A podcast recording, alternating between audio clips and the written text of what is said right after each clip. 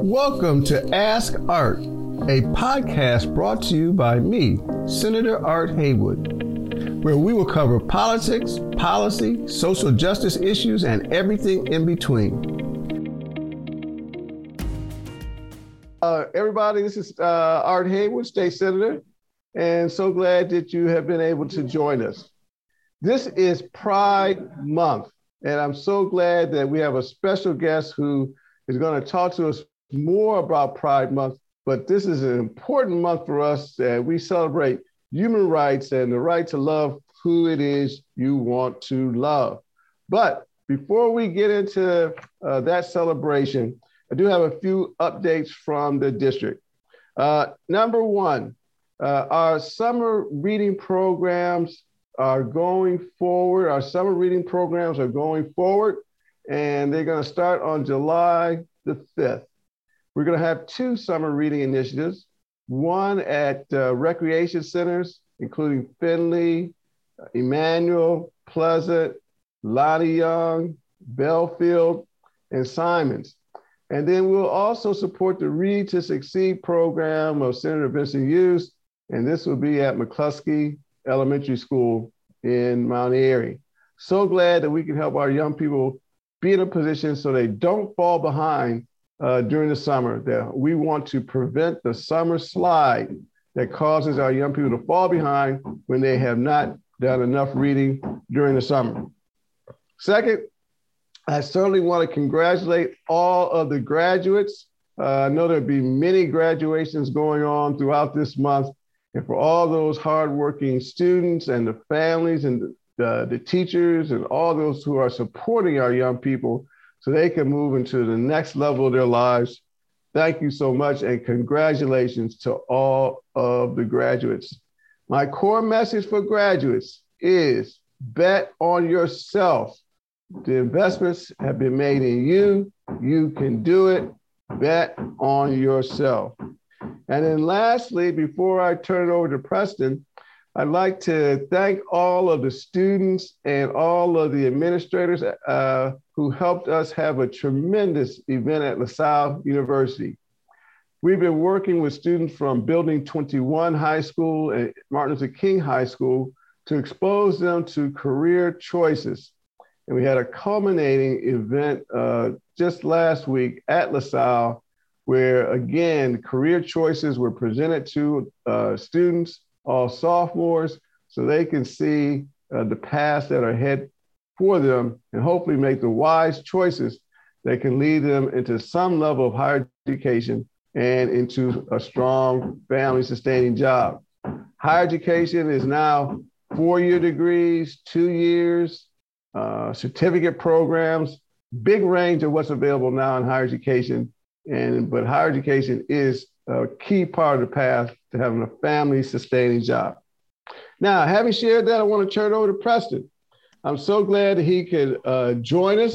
I know he uh, is uh, pitching in to make sure we have this conversation, and I appreciate it. So, Preston, first thing I'd like for you to do, please, is share more about your organization and why Pride Month is so important. Thank you so much for having me on, Senator. Um, yeah, so uh, my name is Preston. I'm the Executive Director of the Pennsylvania Youth Congress. We are Pennsylvania's statewide youth-led L G B T advocacy organization. We were formed over a decade ago when our founders realized that when they looked around, they saw a lot of organizations that um, would serve youth and provide services to L G B T youth, but there really wasn't a place for young people to gather together and organize and have a voice at the table where the decisions that would be affecting young people for years and years to come, um, for us to have a voice in that process. And so that's really why P Y C was founded. Um, since then, we've done a lot of work um, pushing for responsible uh, statewide legislation that would uplift and empower L G B T youth, like um, Uh, a big thing for us is pushing for statewide non-discrimination protections to make sure that, you know, L G B T Pennsylvanians have the same rights as everyone else, that we can um, work and live without fear of being fired just for being ourselves, or um, be denied a, an apartment or housing just for being who we are. Um, so that's very high up on our radar. And um, also defending against some legislation that is um, would be harmful to L G B T youth and um, cause pain and suffering that's really needless. Um, so we do a lot of work at the state level, but we also work in local communities to make sure that we are um, supporting L G B T people on the ground who are trying to get uh, local non-discrimination ordinances passed. We have um, over seventy now in Pennsylvania, which is amazing since we don't have statewide protections yet. Um, over a third of Pennsylvanians are protected under these local um, laws, and also working to support youth in school districts if there is a case of discrimination happening. Um, we step in and um, support wherever we can to make sure that our students have a safe place to learn and thrive and grow um, and don't have to worry about being targeted for just for who they are. And for us, Pride Month is such a big, big celebration because it's, it's, it's so important to have that reset. And, and now, especially this year, I think I can speak for most of us. It's been, it's been a tough year. Um, but we can take this moment and really find joy in community and being connected to a history, a strong history, and really realizing that, you know, especially for a lot of youth that we see at Pride events the first time, this is sometimes the first time they're in a space with other L G B T people, and they can see, hey, there are adults just like me who have gone through the same experiences I have and have come out on top, have lived and thrived and found families and careers. And that's so important to just join together as a community and realize we're connected to a strong history, and we also have a strong future that we have to fight for. Um, and so for us, Pride is just a great reset and such a focusing moment. And I think especially this year, this is what it needs to be, a moment to gather and focus on what we have to do for the future. Yeah, no, thanks so much. I want to unpack some of the things you mentioned. I was a township commissioner in Cheltenham Township, and we were one of the municipalities to adopt a non-discrimination ordinance, and I was glad to make that happen. I was president of the Board of Commissioners, so we were able to have success with that. And then went into the state Senate. And obviously the state Senate is very different than my, my local township. Uh, what do you see as uh, the real obstacles to getting a non-discrimination ordinance in the Pennsylvania legislation? And I say that from the context of we've had many court decisions uh, that protect non-discrimination. Uh, we have the number of municipalities that you've described. We're over, as you say, over a third of Pennsylvania is already covered. And so in the General Assembly, it's like we're last. You know, the courts have done it. Local communities have done it. How do you see the opportunity for getting the General Assembly to come alongside the courts in all of these local municipalities?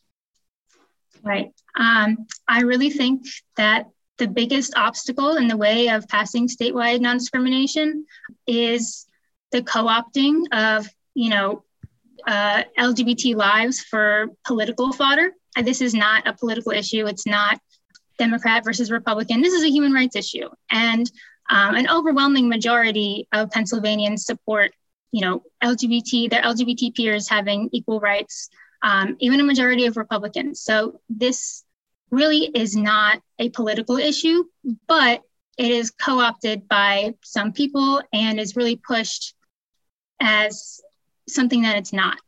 And yeah, there's a lot of misinformation and fear-mongering around, you know, all pushed to, you know, be in the headlines and um, make noise for re-election campaigns and whatnot. And it's, it's really frustrating and not fair to regular everyday Pennsylvanians who are just trying to go about their lives without these added obstacles, right?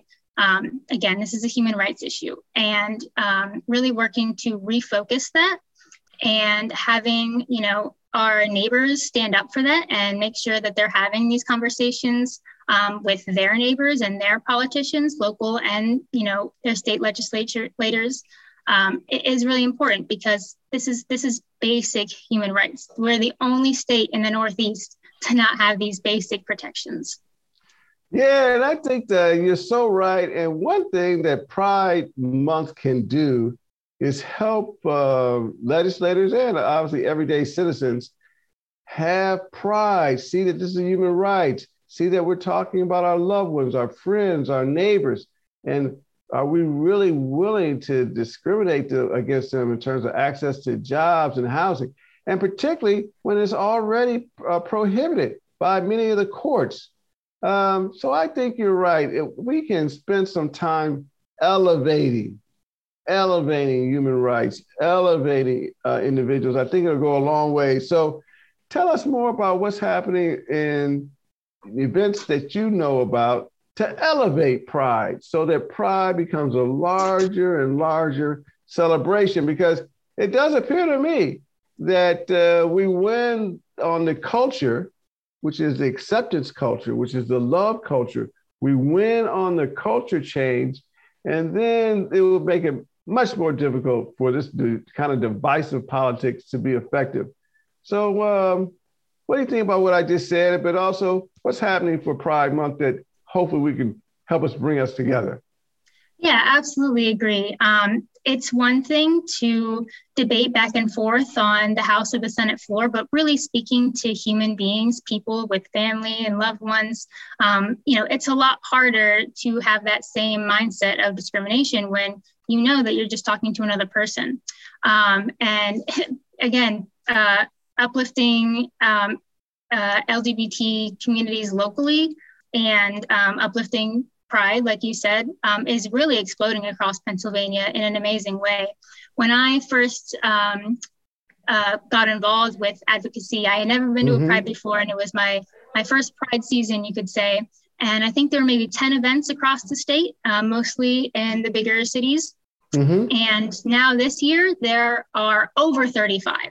Um, wow. And yes. And so in the past couple of years, um, a lot of small town, suburban and rural communities have been just creating their own spaces and creating their own celebrations to, um, I think, highlight the fact that a lot of times people might think or say that, oh, well, there aren't really many L G B T people in, in my town or in my community. You know, we're way out in the sticks, but in, in, in reality, we're all over the place. We're everywhere. And so I think that's really helped highlight that fact, and mm-hmm. um, especially provided a space for um, those uh, L G B T locals to connect and not feel so isolated, because, you know, sometimes it can be isolating, especially if you don't really have many connections with other L G B T people. And this, um, there's been so many spaces popping up in these um, more local communities, where spaces to gather and um, connect and organize and just find a lot of hope and joy for the future. I think it's yeah. so important.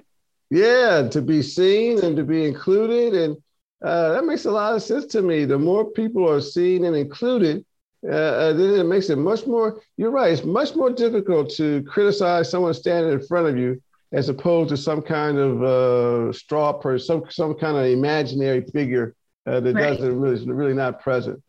So we have, unfortunately, a disgraceful debate in the state Senate uh, this week on uh, trans rights. So you may have seen the disgraceful conversations. Uh, very embarrassing to be in the state Senate with members who would uh, be so denigrating of other people. But uh, that is a challenge we have. Could you share with our those who are listening what it means to be trans? I think, you know, there's quite a bit of confusion about uh, uh, what uh, what that means and what it doesn't mean. We had a long debate on it. Uh, it was very challenging, but uh, could you help people who are watching understand? Yeah, um, I can certainly do my best. And um, I think one of the difficulties in talking about this is that I don't think it's possible to encompass all of it in one um, conversation, but I think, um, yeah, just taking steps to share a little bit about, you know, people's experiences can go a long way. And, you know, we're trans people really aren't any different from anyone else. Um, everyone has a gender identity. Um, a lot of times it's really apparent very young. And that doesn't mean that you have to conform to gender stereotypes. You know, uh, for example, a trans boy, when they're young, you know, maybe they might know exactly who they are, but that doesn't mean they can't um, enjoy things that, um, you know, from, from any masculine, feminine, really, it's just the same as anyone else. But gender is such an intrinsic part of your identity, but also a social part of our identity that I know a lot of times some, a phrase that's been thrown around before is that separating sex and gender. And that is true, but also gender is also an intrinsic part of who we are. So I think there is a stereotype that, you know, we hear a lot nowadays that it's like a mental illness and that it's all in your head and, and whatnot. And it's not any more all in our head than it is for cisgender people. This is who we know we are. And whether you agree or not, you know, it doesn't change who we are. It changes how comfortable we might be around you. It changes how safe we might be feel around you, but it doesn't change who we are, whether we're hiding it around you or not. And I think there are a lot of attempts to control people's gender identity right now through these crackdowns we're seeing um, in school boards, trying to hide information, trying to keep uh, kids from seeing any depictions of trans people. And if you think about it, we've existed for a long time. There have been trans people since, you know, before you and I were both born. Obviously, it doesn't work to try and control it. And all it does is hurt people. And all it does is cause a lot of needless misery. Whereas if we can just embrace our differences and, you know, people are diverse, there are, you know, and, and someone being transgender does not hurt anyone. And I've also seen it's it's really popular lately to the misinformation going around that um, that kids are being lured into it like it's some kind of fad, which is very confusing to me because, you know, we work with youth all the time and we know the struggles they go to. We know the discrimination and the bullying they face. And I can tell you right now that nobody would choose to be trans just for, you know, the lulz. Like, that's not a thing that's happening. Um, it's just that we have a greater understanding today and a greater wealth of information where people are able to really connect with who they are and express that better than in years past. And so we should be supporting and uplifting our youth instead of trying to stifle them and creating a lot of needless issues and needless problems. Yeah, embrace the differences, I think, is really core to what you uh, just shared, at least in terms of what I received. And this embracing differences obviously is uh, huge for our nation, because our nation is in a lot of challenges. One, in, in terms of ethnicity, embracing the differences, uh, gender, embracing differences, nationalities. You know, we got a big anti-immigration uh, agenda here. And so embracing uh, people from different nationalities. And so this big concept of embracing differences, I think, will go a long ways for our nation and our communities to, to be stronger and, and to move forward. A few more questions. I know we're hitting down to the last five minutes. I did want to ask, how can allies, those who are supporters, do a better job of either being advocates or, what you just said, embracing the differences? Yeah, I think it all starts with, if you don't understand something, just look into it and um, listen to the people who do have those experiences and um, approach it with an open mind and not from a defensive standpoint. Um, you know, there are all things that we don't understand. We don't have all the knowledge, um, and that's okay. That's not something to be afraid of. So not being afraid to gather more information and more perspectives that you may have not had before. Um, and then also just having conversations um, with your neighbors, with, um, you know, your folks at church, with, you know, family members. Sometimes it's a little iffy, but, um, but, and not necessarily calling people out and not necessarily using defensive or argumentative language, but just being like, hey, why do you feel this way? Mm. Um, if you encounter someone who maybe have you know, a, a viewpoint on us that isn't so great. Why do you feel this way? Or sharing your thoughts and feelings, uh, or stories from L G B T people that you've met, or, um, you know, just really coming at it at a human level and just looking to share information. Um, because I find, you know, yes, I do a lot of work around politics, but I'm also a person. I'm also a neighbor. I'm also, you know, I have family. So I find that approaching it on a very, you're not going to completely change the other person's mind, but you might have, um, you might share information that might lead to a greater understanding, um, and just taking it that little bit of a time. I think that that tends to work a lot better.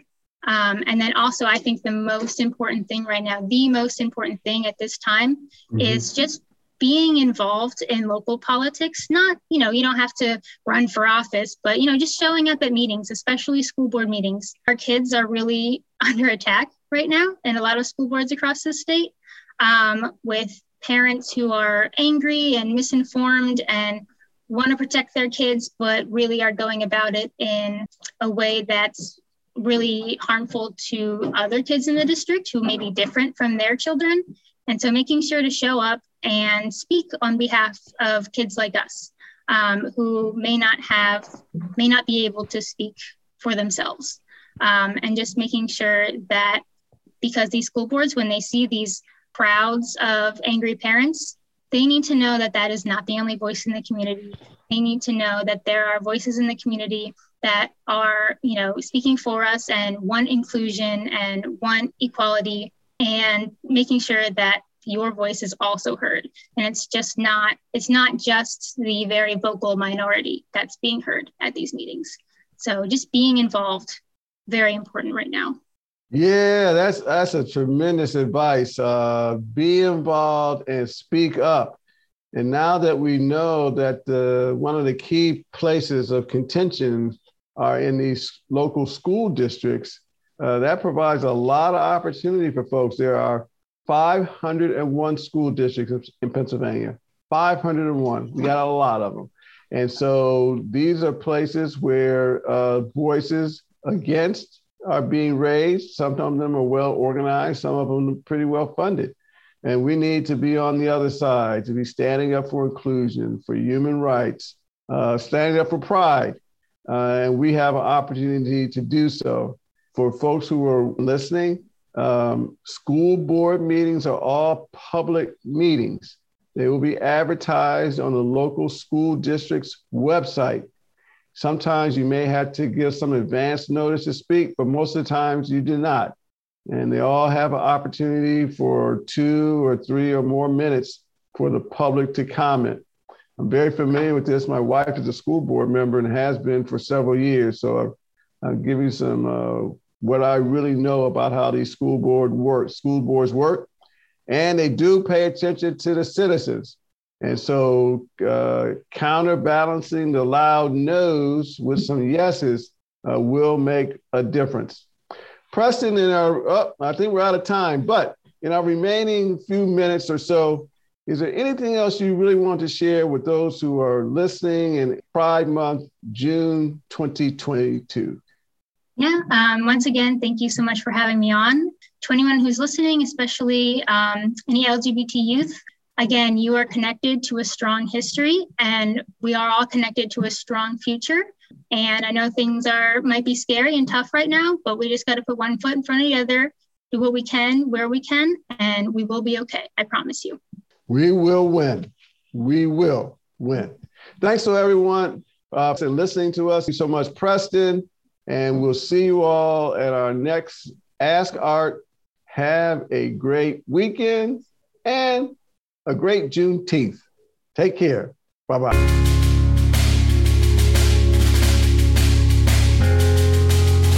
Thanks for joining this episode of Ask Art, and please stay tuned for our next episode. As always, you can find everything at senator haywood dot com. Thank you.